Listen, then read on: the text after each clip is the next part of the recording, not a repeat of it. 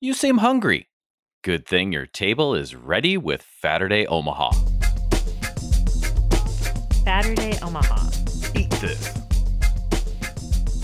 Hello and welcome to our show today. This is a very different Fatterday Omaha episode, but you know, then again, we like to keep changing it up. Think about this as a a rotating special with maybe more to come.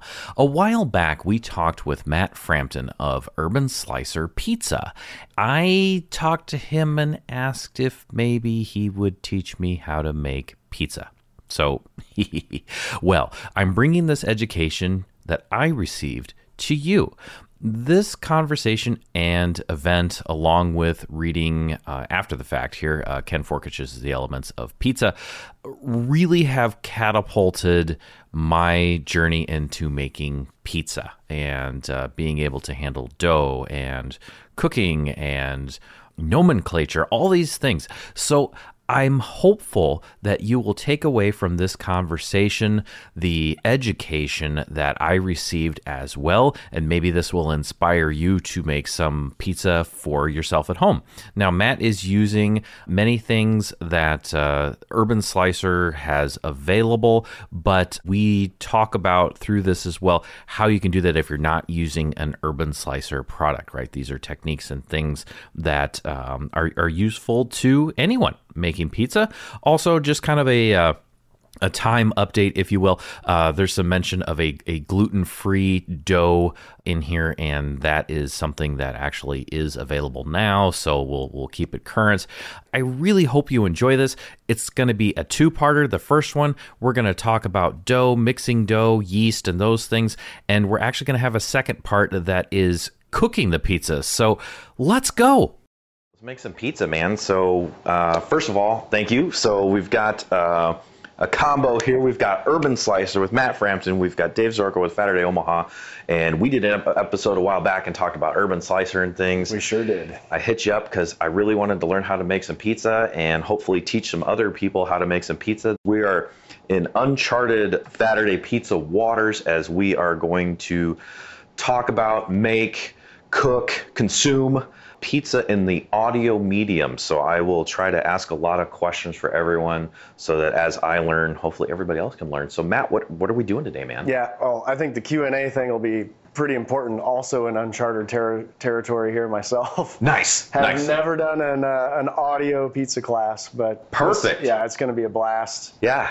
So I've prepared some dough in advance, Okay. and I know we talked a little bit about this, but uh, so we're we're going to do Neapolitan. Awesome. Um, we're going to do like a neo Neapolitan, which is sort of a cross between Neapolitan and New York. Uh-huh. Uh, so a little more firm, stands up a little bit more than your traditional Neapolitan. Yeah.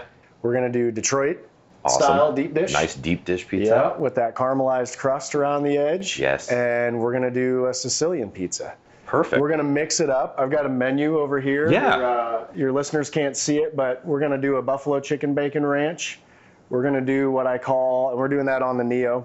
cool. We're going to do an eight mile pie, which is um, a traditional Detroit deep dish. Pepperoni sausage. We'll finish with a little um, hot honey. Uh, we're going to do the hangover, which is my take on a breakfast pizza. Love it. Uh, the Don Frantonio, which we'll do on the Sicilian, and that's Yeah. like sort of traditional Italian, classic Italian ingredients. The au jus kidney, which we'll do on um, in a long pan, which is a different style of deep dish. Wow. Uh, uh, It almost looks like it's a little bit longer and a little bit wider if you were to buy a box of lasagna noodles. It's like one and a half lasagna noodles wide and one and a half long. And then your other pan here looks like, what is that, like a six by eight So or that's an something? eight by ten. Eight by 10, Yeah, okay. sort of standard for Detroit style Yeah. is eight by ten is a small. Right. Ten by fourteen is a large. Right. And what makes this unique to Detroit is the shape of the pan. Yeah, it's it's trapezoidal sides in nature. They're That's graduated. exactly right. Yeah. So they were blue steel pans that came off the automotive assembly lines. Right, right. They held nuts and bolts. And um, a place called Buddies in Detroit okay. procured the the pans from the automotive line Yeah. and turned them into pizza pa- pans. They were blue steel. This is actually a steel pan with a coating on it made by a company called Lloyd Pans. They're sort of the next generation leader in the Detroit style pan, but Yeah. that trapezoidal shape that you just described allows the cheese to melt down around the edge. and get that crispy caramelized cheese that a Detroit style needs. That's exactly right. And the long pan has the same design yeah. to it. Um, but what's cool about these is you can cut it into strips, so they make like really cool appetizers. Oh, right on. So I've become a pretty big big fan of those. And uh, there's all kinds of shapes and sizes. These are the two that we're going to run today. I, want to set the stage a little bit too because Yeah. so we're, we're going to move throughout Matt's house um, as we do things here because you teach classes and things at your house and I walked uh, walked in uh, into the backyard and you have like the Disneyland like pizza barbecue area with you know several ovens happening there and right now we're in the the lower kitchen and he does indeed have a, uh large whiteboard menu uh, set up with all those pizzas uh, he just described so the the buffalo chicken the eight mile the hangover the don framptonio which i love uh, are you kidding me and the uh, bravo ragazzo Yep, that's right. Yeah. Awesome. So this As You Kid Me is a French dip pizza. oh cool And then the Bravo Ragazzo, we're going to make a Italian sandwich. oh cool out of uh, Neapolitan, um, what I call my crack bread, so like a garlic Yeah. garlic bread. We're gonna turn a pizza into a you sandwich. said to come hungry and that's a whole lot of pizza Yep, there. I got boxes to go, so you'll be able to take some home. So if if the home cook is just starting out doing this, so we mentioned a couple of different styles of pans. So if you need to do different styles of pizza, you may want to think about different styles of pan just because of how it needs to cook. In Omaha, are there local spots where people can get pans, or is this mostly something that you might have to order off the internet somewhere? Or? You can get the standard size um, Detroit pans. El- Helping You Barbecue actually carries them, oh, okay. so okay. you can buy the pans there. Great. Uh, they're also two-day shipping on Amazon. Okay. And then direct from LloydPans.com. Got you. Okay. There cool. are some competitors out there, but there's not a ton of them. Yeah. and the Lloyd pans, I've had a couple of them for like eight years, and they're still in Wow. brand new shape, and I, Okay. I use them a lot. Fantastic. So yeah, so I'd recommend the eight by ten to start with. Okay. I think that's a good one to start with, and then you might want a round one. Our Sicilian is going to be done in a thinner. This Oh, is yeah. going to end up being like a Sicilian kind of grandma, a little bit thinner version of a Sicilian, but Yeah. this is a rectangular pan. Yeah, it almost looks like a small uh, cafeteria food tray, but uh, metal. Uh, That same uh, height and shape, I guess. There, so Yeah, so we'll be doing those different styles. Some of it will be stretching by hand and we'll be Okay. launching right onto a, a deck or a stone. yeah, All of the pan pizzas, I do what's called par baking, which is a, s- is a partial bake. okay, We'll bake the crusts before we put any toppings on. Awesome. And that gets them to set up a little bit. They stay a little crispier. It's almost uh, like a fried dough Oh, when you do perfect. it that way. and I should add too. So as as we sit here at a very nice uh, wood plank table with these three different pans, three different doughs that you had prepped beforehand, uh, I believe that you said you like the dough to kind of sit or, and ferment, or I'll let you describe the process, but for about 48 hours typically before you actually use it. Yeah, so I'm I'm using all urban slicer mixes right out of the bag. Okay. I mean they can technically be done same day. Sure. They're, they're perfectly fine that way. Gotcha. Um, I prefer to age my dough. It's called a cold ferment. The process um, there's a couple ver- a couple little differences when you're going to make it same day versus cold ferment it. okay. When you make it same day, we're mixing it just like the instructions say with warm water. We want it to light up real quick and and start rising as quickly as possible yeah. in order for that to happen, we need uh, water to, to rehydrate the yeast. Sure. And we need heat for the yeast to come alive. Got you. And then the yeast eats the carbohydrates in the flour, and if there is any other food in there, like sugars.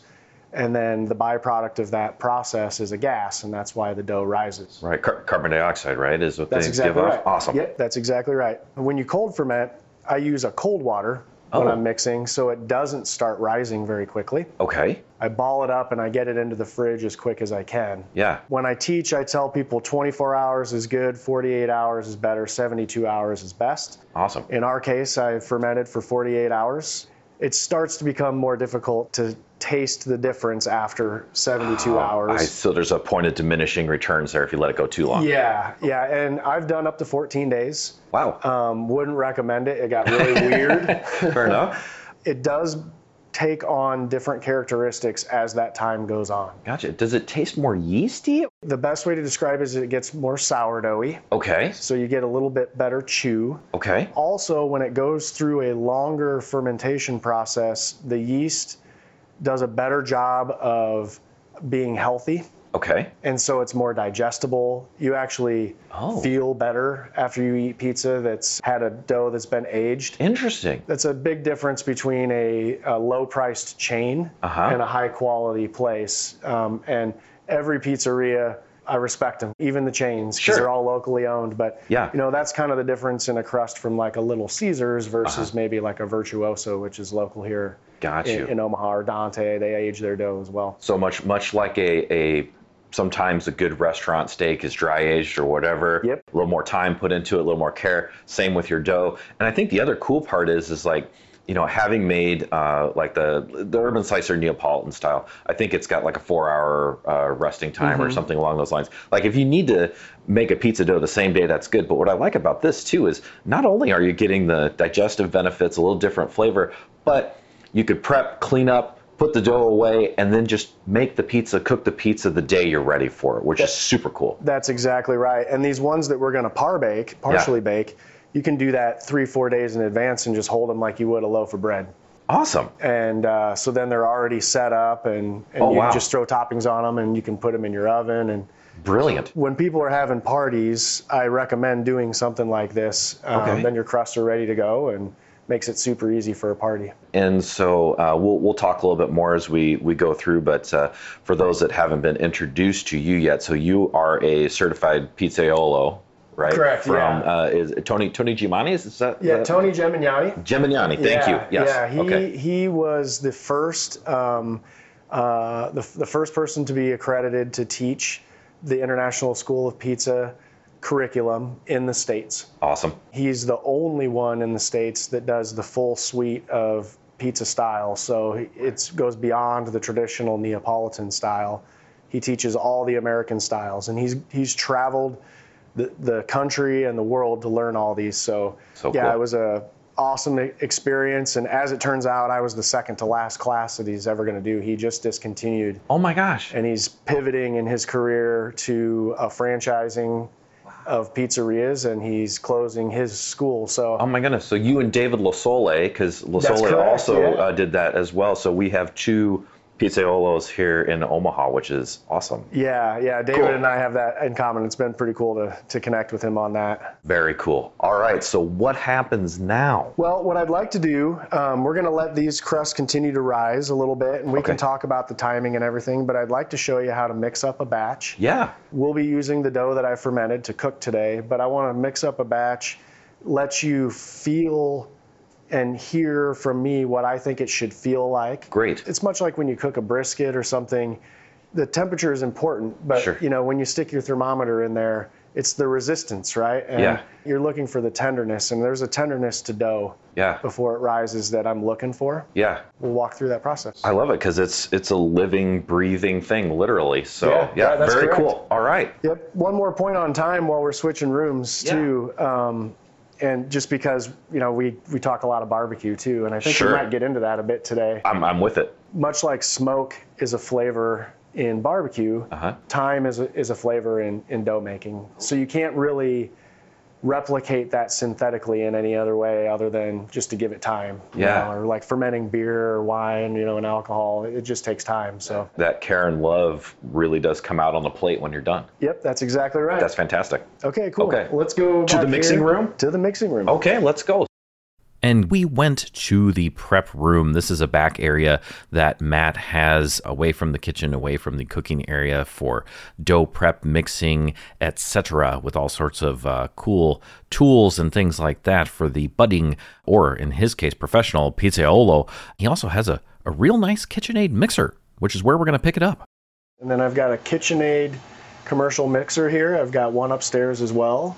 So that just stays down here. I don't have to move it around and it's great for home use. It says commercial on it, but it's uh, it's got a stronger motor so when you're doing pizza dough and we'll get into the hydration of things, but the Hmm. Yeah. lower your hydration, the tougher the dough and that's harder on the motor. Oh, gotcha. And so you, when you get a mixer and you choose to uh, to buy a mixer, looking at what that motor can handle, they may even actually say, we can do the, this many dough balls at this weight as long as it's you know hydration X. Oh, interesting. Otherwise, it's too taxing on the on the mixer. yeah, correct. and you can mixed by hand, but there's a lot of effort then that goes into that. So if somebody's just starting out and doesn't have a KitchenAid, it can be done by hand, but you're going to put a little forearm work into that then, right? Yeah, so yeah, mixing just a couple dough balls by hand is isn't bad. I do it all a lot. awesome. If I'm just making two pizzas, I actually prefer to just do it by hand. There is some science to getting your hands into the dough. It can ha- bring on different tastes and characteristics and things like that. So Yeah. it's it just depends on you know how much you're doing. Great. So for our equipment to, to make this to kind of set the stage for everyone here, so we've got our KitchenAid mixer we just talked about, or whichever mixer you choose. We've got a dough hook. We've got a container of yeast. Uh, we've got some, in this case, the uh, Urban Slicer Neapolitan style dough is what's on deck right now. Mm-hmm. Measuring cup, scale, and looks like maybe some bench flour right there. Yep, that's exactly right. Some AP flour. Yep. Okay. And the only reason I have this yeast here is um, what I wanted to do is just show you a trick to kind of give it a turbo boost. Yeah. There's yeast in our bags, but Okay. um, yeast is a living creature. It's impacted by environment. So you know, we have had you know sometimes where it's sat on a truck in delivery and it was too hot out, or you know, Yeah. so it is a living and br- uh, a living thing, and it, and its environment is important. Um, so there's already yeast in our mix, but if you add a little bit, um, I'm going to add about a teaspoon per bag. Okay. It'll turbocharge it, and by the time we're done today, we should see some pretty big dough balls just in two hours. Oh my goodness. There's quick rising yeast, Mm-hmm. right? And then, so what type of yeast do you have in the container there? This is an instant yeast. Instant yeast, Yeah. okay. So there's there's active dry yeast, and there's instant yeast. Both work. Mm-hmm. Uh, active dry yeast technically should be rehydrated in water before you use it for just a little while. okay. It performs much better. Got you. as soon as salts and sugars come into contact with it, if it hasn't been rehydrated, it can break down some of the molecular structure of the yeast. Uh huh. So instant yeast is is a little bit finer and not as finicky, and it is intended to be mixed right away with all the other ingredients. So Gotcha. we use instant yeast in our Neapolitan style, uh, all three of our blends actually, and that's what we're going to add to this today as well. Hey, we're going to talk a little bit about weights and measures here. Uh, some good advice make sure you have yourself a digital scale for weighing your water, which is going to be more accurate than by volume. Also, when you're making dough from scratch, if you are just using flour and water and yeast and a little bit of salt, you're going to need to weigh those things as well. And you might need a larger digital scale depending on your recipe. Some recipes I've encountered use a very small amount of yeast, and you might actually need a scale that goes way, way down into fractions of, of a whole gram. But for the most part, I would think a, a standard digital scale should get you through most things and it'll be more accurate because if you're measuring out flour depends on how packed the flour is and and those type of things so also Many of the recipes that uh, I've been cooking at home lately start with about 500 grams of flour, and then the water is adjusted for uh, hydration levels. So, something like 350 grams of water to 500 grams of flour puts us at a 70% hydration level. So, the amount of water per total amount of flour is how that works. So, there are recipes out there, etc. Again, we're using the Urban Slicer product here. So when you say by the bag or, or those things, those are pertaining to the, the Urban Slicer dough. And if you're making this from scratch, measuring your flour and water, etc., well, you need to follow that recipe to keep those uh, those hydration levels going, or maybe experiment with your hydration levels. Anyway, here we go. We're just we're gonna mix up two packages. Um, depending on the size of your mixer, one package can actually be not difficult to mix, but the dough hook can struggle to reach all the way down in there. Gotcha. Um, so that's why I like to do it by hand. And with this larger mixer, you just need a little more volume in here for the dough hook to. oh, otherwise it's not going to grab. hit anything. So Yeah. if, if for some reason someone isn't using urban slicer mixture, so we have about, uh, what have we got, 26, 27 ounces of mix, which, which in this case is flour and all the other ingredients in there. So um, almost not quite two pounds ish of, of ingredient in the bowl. So, yep, that's okay. right. And um, we're gonna add two cups of water to this, Okay. or, or so. I'm gonna show you some tricks to slowly add it. Yeah. when we fill our bags, you know, we, we try to get them precisionally filled, but there's a little plus minus in there. Okay. and I like my dough to be. I'm, I'm pretty particular about the hydration. Sure. So one cup of water to a perfectly filled bag is about 63% hydration. Okay, so so help me out here because I've been very curious about hydration. So um, to to kind of break that down for the uh, non pizzaiolo, how, how is hydration calculated? Like Yep. what? How does that happen? So um, in very simple terms, let's just say you have 100 grams of flour. 100 grams of flour. If we want 60% hydration, 60 grams of water. Okay, so pretty pretty straightforward. Mm-hmm. Then it's your flour to water ratio, and then calculated as a percent. Yeah. There's Okay. there are some nuances with the rest of your ingredients, but they're, it's trivial. So just for simple math, and that's sort of the general way to look at it. So, so if we were in physics class, th- uh, so if there's sugar and things in there, this is almost like neglecting wind resistance. Like Yeah. we're just measuring flour. More. Okay, got it. That's exactly right. Okay, yeah. okay. And you can do things like use a, a mother dough or a starter, okay. like a sourdough starter. Oh. yeah, yeah. And you have to factor that into your calculation as well Oh, because yeah. there's water and flour in that. Sure. And if you want towards the tail end of today, we can talk a lot about starter and. Okay, Perfect. so um, what we are going to do is we're going to measure out two cups. Um, I'm going to use a scale. Okay. That's just the way I've always done it. One cup of water is 236 grams. Okay. That's 472 grams if we do two cups.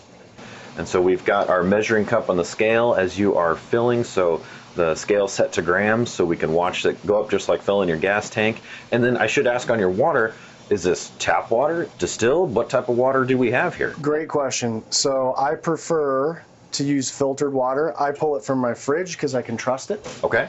But you ideally want to avoid really, really soft water. Okay. So if your water softener is, is really concentrated, it can make the dough soft and flimsy. Oh, okay. You want to try to avoid really, really hard water. It does the exact opposite. It can make the dough tough and hard to stretch. Okay. Any additives to water, those are bad news because the yeast needs to thrive in Right. this environment. I prefer, like when I'm traveling and doing a class, I buy bottled water.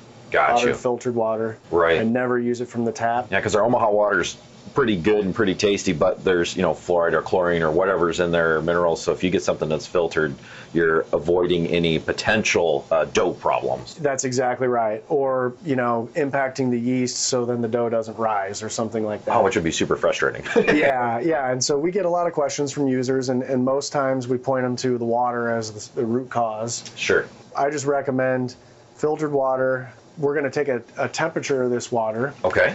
Um, when I'm doing same day dough, which we're going to do for this, I want that water to be 75 to 80 degrees. So we're Okay. at 52 So we're actually a right little now. cool right now. Yep. So we're going to take this over to my microwave and just nuke it for Okay. 15 seconds until we get to the temperature we want. All right. It was pulled cold from my fridge, and I've got it in my little uh, grizzly um, container here. So let's walk over there and get this water up to temp.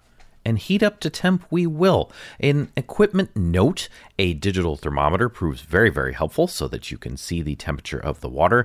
And a Ken Forkish note quote, water gets pretty hot to the touch around 105, so you definitely don't want to be up in that range. Uh, just in case you, ha- you don't have a digital thermometer you can use to the touch, please, please be careful if that's the case. Also, I love this move from Matt on heating up water just a little bit at a time in the microwave. Uh, that's proved very helpful. Just zap it for just a few seconds, maybe give it a little stir, and then check its temperature uh, so that you know where that water is at before you proceed with your mixing process. So there we go. Let's get back to it. You know, you can obviously heat this up a number of ways, but the microwave is the easiest way to do it. We're just going to hit a minute here, but I'm going to stop it every 15 seconds. Okay. And I'm using a thermopen. Just a quick read thermometer makes this process a lot, Got a lot it. easier. Makes sense. Yeah. Yeah. So we're almost almost heating like we're melting chocolate, just a little bit at a time, so we make sure we don't. Because if we boil it, we could kill the yeast, right? If it's too That's- hot. That's exactly right. You can go up to 100 degrees. Uh, 115 degrees, yeast will start to die. Oh, okay. Okay. And so when people pull what they think is warm tap water, if it feels warm, remember your body is 98.6. So it could technically be, you know, upwards of, oops, excuse me, upwards of 110, 115 degrees. Right. Yeah, because your water heater is probably cranking up to at least 120 or Yeah, something. 130, something like Still that. staying hot by the time it moves through all the pipes, and Yep. and so we just did about 15 seconds. It went up about 10 degrees or so, so we're going a little bit longer here. Yep. We're just going to keep going until we get to 75 to 80. I don't like going above 80 myself. And, and the reason is my favorite temperature. There we go. So we're Looking Oh, at, at 80. yeah, we went up. Well, if I get deeper. So on the surface, Looks like we're normalizing to right around 70-ish, depending on where we are. yep. So that was 45 total seconds for two cups of water that started at 54 degrees. Gotcha. Yeah. but we took a little break each 15 seconds. So it's just worth monitoring, and Yeah. we're good with that. Ideal dough when it starts to rise, maybe in the 80 to 85 degree range. Okay. If you're cold fermenting, I, I like to have that dough around 65. Around oh, around 65. Okay. Yes. Other, otherwise, you're going to get a warm ferment because your water is hot. So- Yeah, exactly. So I want, if I were going to take this dough and age it, I would have been fine with the 54 degree water. Got you. Okay. because I, I don't want it to light up. I don't want it to start um, fermenting too quickly. yeah. In this case, we're using a little bit warmer, and then we're going to get some heat off of the mixer um, from friction. Oh, just friction from the bowl and the dough hook and all those things. Yep, Okay. That's exactly right. So I'm going to take about two teaspoons of yeast. All right, yeast in the bowl. Yep. And just kind of whisk that quick. And so right now we've just got the flour and the yeast in the bowl, giving a quick stir with the, just a tablespoon before we do any mixing. Perfect. And we're going to put the bowl in our mixer. This particular one locks in place. That's pretty slick. Yep. And then we attach the dough hook. With these mixers, they come with like Oh, like a big whisk attachment Um, whisk there. wi- uh, yep, a big whisk attachment and a paddle attachment. Okay. Uh, the dough hook's what you want to use for standard pizza dough. Okay. If you're doing like a gluten free or a keto style, uh, the paddle's really nice Really? Okay. because it's more of a frosting like texture. oh, So it'll whip it and got get you. you. some more air in there. So I do like having this tool, but yeah, for, s- for regular pizza dough, uh, dough hook's where it's at. that's that's a good tip if you're doing that gluten free though to use the paddle attachment instead. That's Yep. awesome. Okay. Yep, We'll have a gluten free after the new year, actually. oh, nice. Yeah. Yeah, I think I think you said you were working on that when we had talked last. Yeah, and it's just taking some time. I'm on like revision seven, but um, because you it's want all- a good pizza when it finally comes Yep, out. Yeah. yep, it's all approved, and we're, we'll have the paddle as part of our instructions. Awesome. All right, so um, I'm going to ri- raise the bowl up. Okay. I'm turning the mixer on two. Okay, and we haven't added any liquid yet, so you're letting the dough hook go and just the dry ingredients, right? Yep, just the dry ingredients. The dough hook is going. I'm going to take the water. I'm not going to put all the water in. Okay. So um, I think you mentioned at one point you you made a batch and it was a little sticky. A little sticky. Yep. Yeah, so what I recommend is is leave out a little bit, Okay. reserve it, and we'll slowly add it in until we have the tackiness that I would recommend. Gotcha. So there is a little bit because the the humidity in this room or or the flour, everything can affect things. So measure out how much water you think you need. Yep. We're going to start adding, but we're not going to just dump it all in there because we might not need it all. That's exactly right. Okay. Yeah. You can add it all. If it gets too sticky, what we would do is we would take some of this bench flour Yeah. and we'd add some of that. So we're basically doing the opposite of what we're doing is Gotcha. adding bench flour to compensate for it being too, you know too high of a hydration, too much water. Gotcha. I just like doing it this way. Uh, and you're right, uh, humidity in a room, um, the temperature outside, all those things impact it. There's a slight variation in our bags. Right. So if it was on the minus side, then the one cup of water's maybe a little bit too much.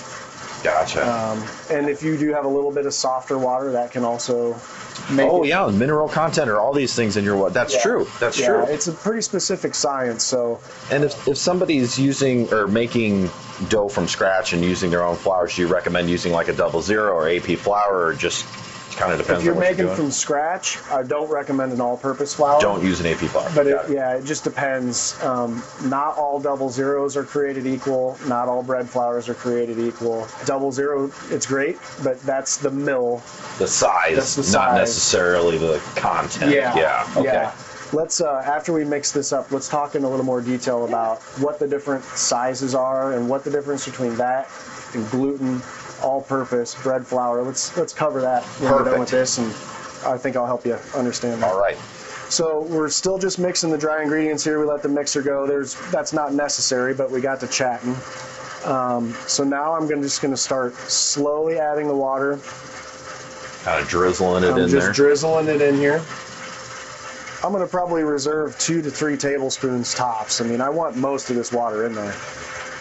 And in fact, I'm a big, uh, big fan of cramming as much water as we possibly can into into pizza into pizza dough because the the more hydration we get in there, depending on the style, um, the the better chew we're going to get. So I'm going to reserve about that much. and you just you just stayed on one side of the bowl basically right now the center of the bowl as our dough hook is moving around um, was fairly wet kind of a well in the middle and right now you're using looks like a silicone uh, spatula there to kind of poke the the flour on the sides down to get in the middle Yep, that's exactly right. When we let it run there for a minute, we kind of created a well. oh because we So were, the we were flour- chit-chatting Yeah. So um, normally I wouldn't need to use this, uh, but with a smaller batch, you would. For what I just described a few minutes ago, with a bigger bowl like this, the dough hook just can't doesn't have as much volume to grab onto. Oh, you can you can smell everything coming together. You got that good bready, floury smell as things are mixing up and our Yep. dough ball's starting to form. Yeah, so we've got about a quarter cup reserved here. I can see that it's probably going to be a little dry, so I'm just going to slowly add a little bit more. And so as we've been mixing here, there's still a little bit of, of powder, a little bit of flour there as things are starting to move, but it seems like it is tightening up there. Yeah, and I think this will mix up pretty nicely. We're gonna let it form a ball, and then we're gonna we're gonna feel it. Awesome. And uh, you know, at, so I'm gonna hit a timer. Okay. So now that we've got what I think is all the water we want in there, I'm gonna hit a timer, and we're gonna go five minutes. And uh, four to five minutes is good. I prefer five. Does that is are we developing gluten right now? Is that what's We are. happening? So right now, uh, a couple things are happening. First of all, since we slowly added the water, the flour is absorbing the water, the yeast is absorbing the water, and we're going through. Um, the mixer is kneading the dough, so it's it's pr- it's breaking down the gluten, and um, gluten's a protein in flour, and as that gluten breaks down, it forms a web and the yeast eats the carbohydrates. The yeast basically passes gas, Right. and that gas gets trapped in that gluten web. So, as we were talking about flours, a very low gluten flour is going to be a weaker dough, less structure, not a- not able to hold the air as much as a higher gluten dough. Ah. Our Neapolitan is is the highest gluten dough mix that we have. It's about 14%, right around there. So very very high. Um, flours you can buy range from like eight eight and a half percent all the way up to like 16%. That's pretty. That's kind of the range you can find. Out. And that and sorry, that was protein. That's con- gluten. Yeah, it's glu- glu- glu- well, uh, gluten is a protein, so yeah, that's the gluten percentage in the Gotcha. in the mix. So our, our dough ball has now pulled all of the dry ingredients off of the the bowl. Yep, and we're gonna hit stop just for a second. Okay. Right now is when I want to feel, okay, how does this feel? And go ahead. Yeah. So it should be tacky, not sticky. It is tacky, and I, I barely have any stuck to my fingers at all. Just a little tiny bit. Yep, and we're going to let this keep mixing and um, we'll see how it sets up. We may want a little more water, but I think we're going to be good. So, also optional, um, at the five minute mark, we're going to add a fat. And, and the fat we're going to choose is olive oil. Good choice. Yep. And uh, it's not mandatory, but I like the fat for a little out, a little extra elasticity, some pliability, uh, flavor. And, and what type of uh, do we have? A uh, just straight olive oil, extra virgin. It is extra virgin, but I always recommend buying the cheapest one you can find. Gotcha, Because so- There's no The high expensive stuff, there's I have not been able to find an, a difference. Got you. So and th- this is much like our bench flour. This is our bench olive oil. Just is we're not Yeah. making super salad dressing. We just need some more. oil. Exactly. Yeah. If you're doing something where the olive oil is the ingredient that you're trying to taste. Yeah, these are That's highlighting. different. Yeah. Okay. This is this is an additive to something else and not Gotcha. going to be the primary flavor. Okay. Our dough ball is spinning, and most of it's attached to the uh, dough hook now. Looks Yep. like. Yep, looks like it's mixing up and it's probably a little more tacky. We're gonna just just for the sake of going through this process, you can feel it. Yeah, you got a little touch here.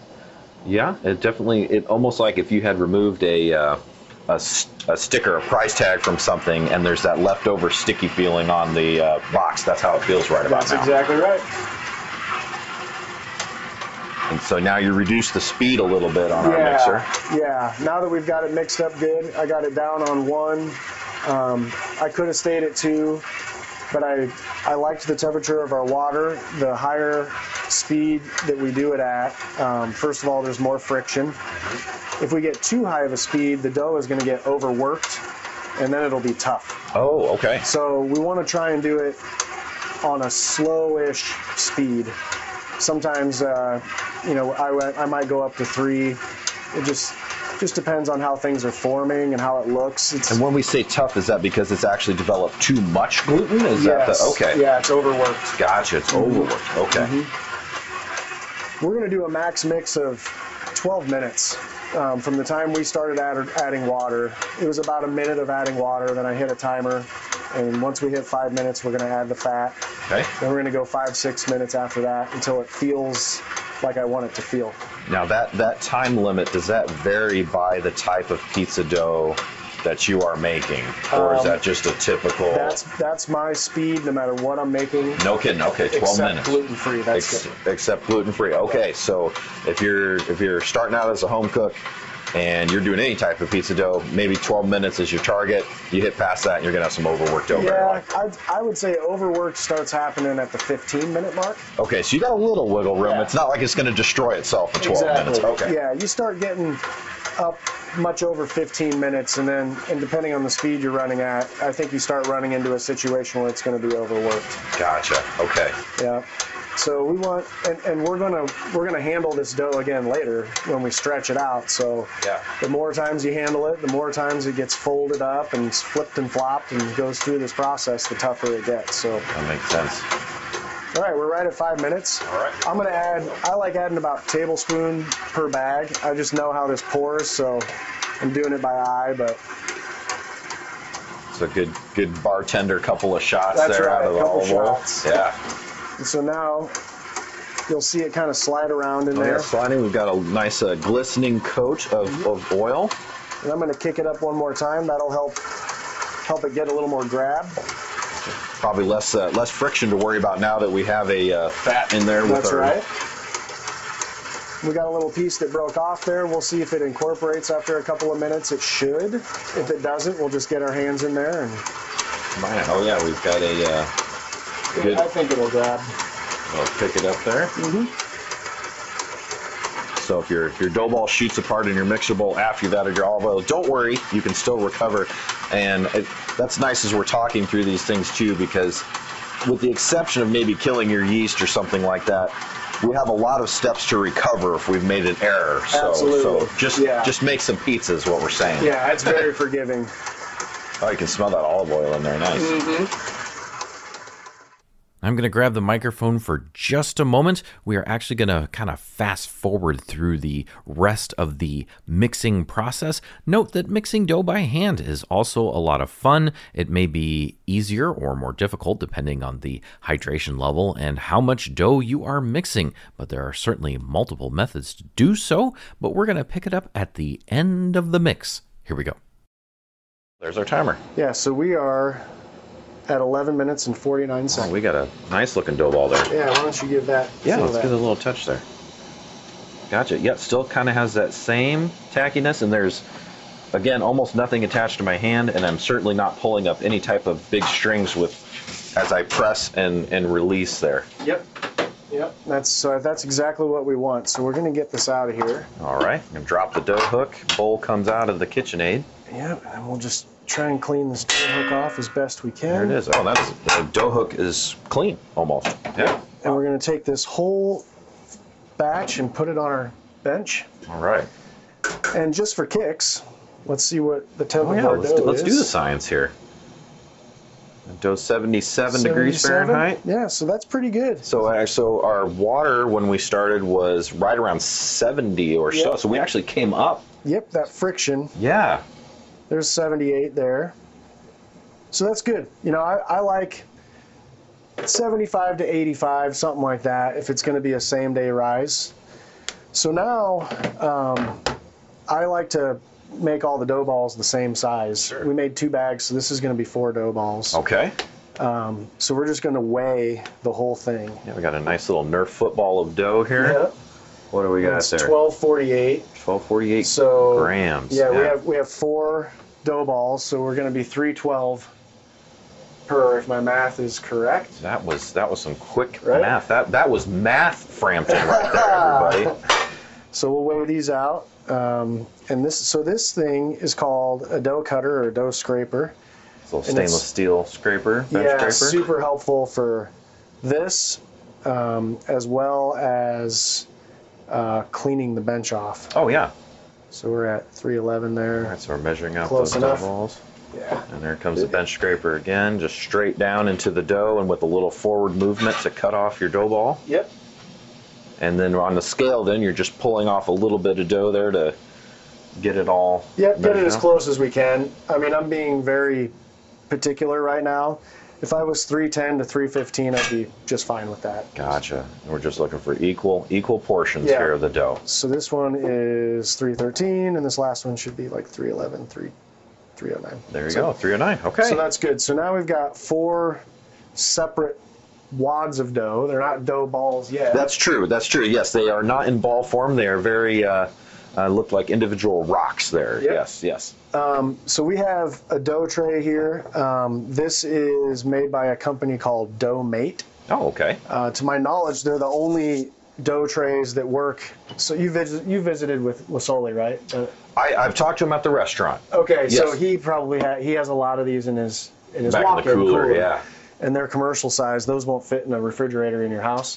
So I think this is the only company that makes residential refrigerator size, um, and they stack like this. Oh, yeah. So, so, So I have 12 of them, and they hold six dough balls each. for those for for those listening out there, so we've got what is essentially a kind of looks like a shorter dish pan. Um, and uh, about how high are those guys? About two, two. Uh, yeah, that's probably three. three inches high. Yep. And they had good good lip edge on there, uh, a little thicker, and and they do. You've got a ton of them, so they do. Yeah, look and they're like they stack real stackable, good. so- that's great. Yeah, and so they stack like that. So if you're doing a bunch of pizzas, you can stack them up in there. And That's exactly right. And they and the the way they stack, it keeps the dough from drying out. oh, nice. Okay.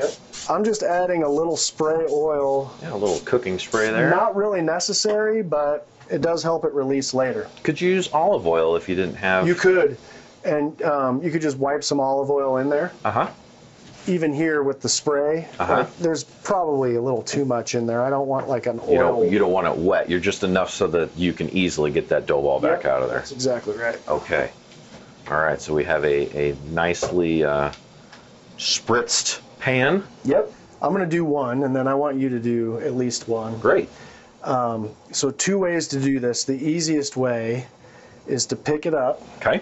And we're gonna, first of all, this feels perfect. All right, I'm So, gonna, I'm gonna this- grab me a dough ball Yeah, this is exactly how I want it to feel. here. Okay. We're gonna fold it and turn it 90 degrees Okay. So I'm actually gonna. So I'm gonna take this dough ball and I'm gonna. away from your body. I'm gonna go away from my body, fold it in half Yep, without stretching it. without stretching. So just So very just gently. folding it, okay. turn it 90 degrees. And am, am I pulling my fingers in as I go? Sort of. Can you see what I'm doing here? I'm just. Okay.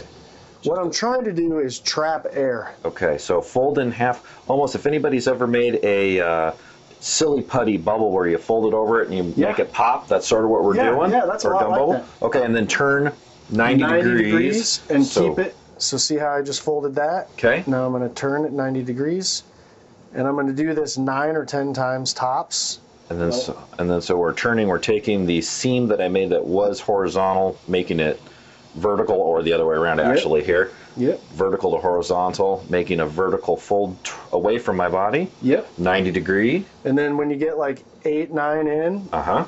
gently flip it over. We want to try and keep it nice and round, and we're going to close up the bottom like this. Okay, so I am, and the outside as I'm doing this, our uh, rock is now turning into a, a very nice ball. Yep. Okay.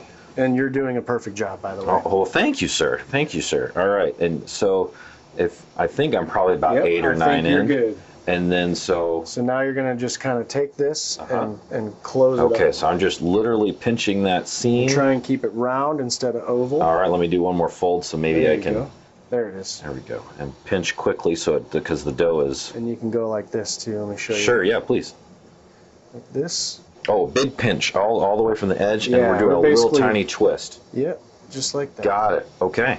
Well, And that's now it's a, better. now it's a dough ball. Now it's a dough ball. okay. Let's do one more. We got to each do one more. I'm going to. Sh- but I'll show you a different way you can Yeah, do it. please. Um, so you can take your hands like this, and Oh, that's an interesting you're motion. basically tucking it and So I- turning it at the same so I time. have both hands curled, yep. and then are you tucking with your right hand? Both Oh, actually. oh, okay. So you're kind of pushing. I'm tucking and lifting, Uh huh.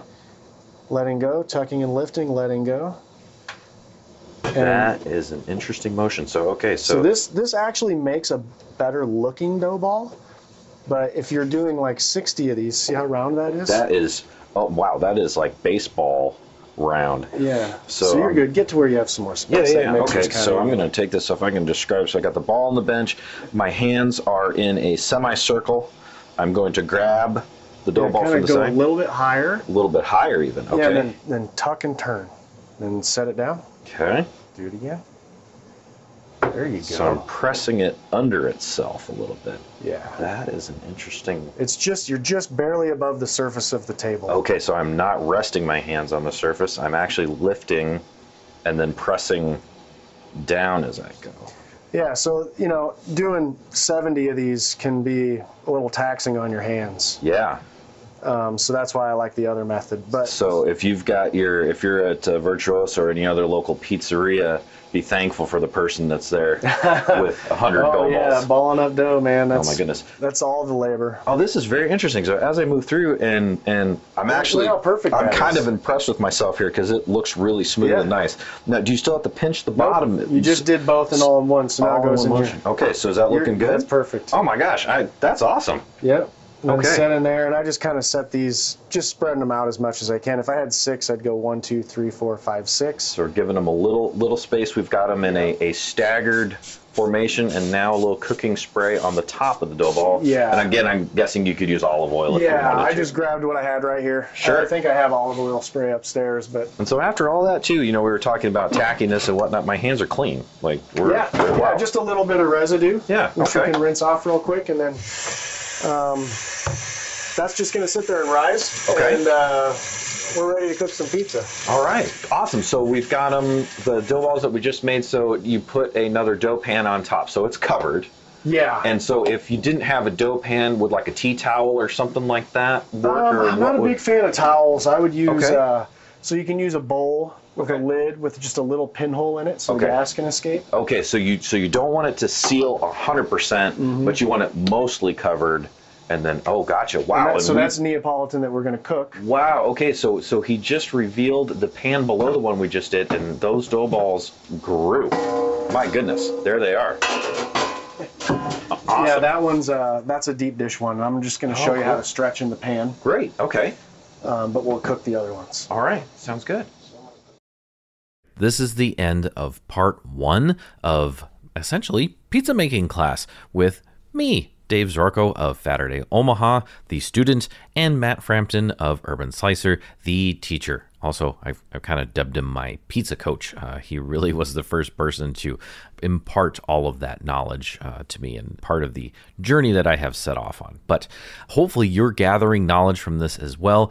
Don't worry, there will be a part two that is focused more on the cooking portion of things and also the topping portion of things and oh the delicious part of eating things yes and we made varying types of pizza from a deep dish I uh, actually got the opportunity to cook on a very, very hot oven there that uh, cooks a pizza in about 90 seconds. Pretty crazy. Uh, definitely hotter than uh, most folks' uh, home ovens that are out there.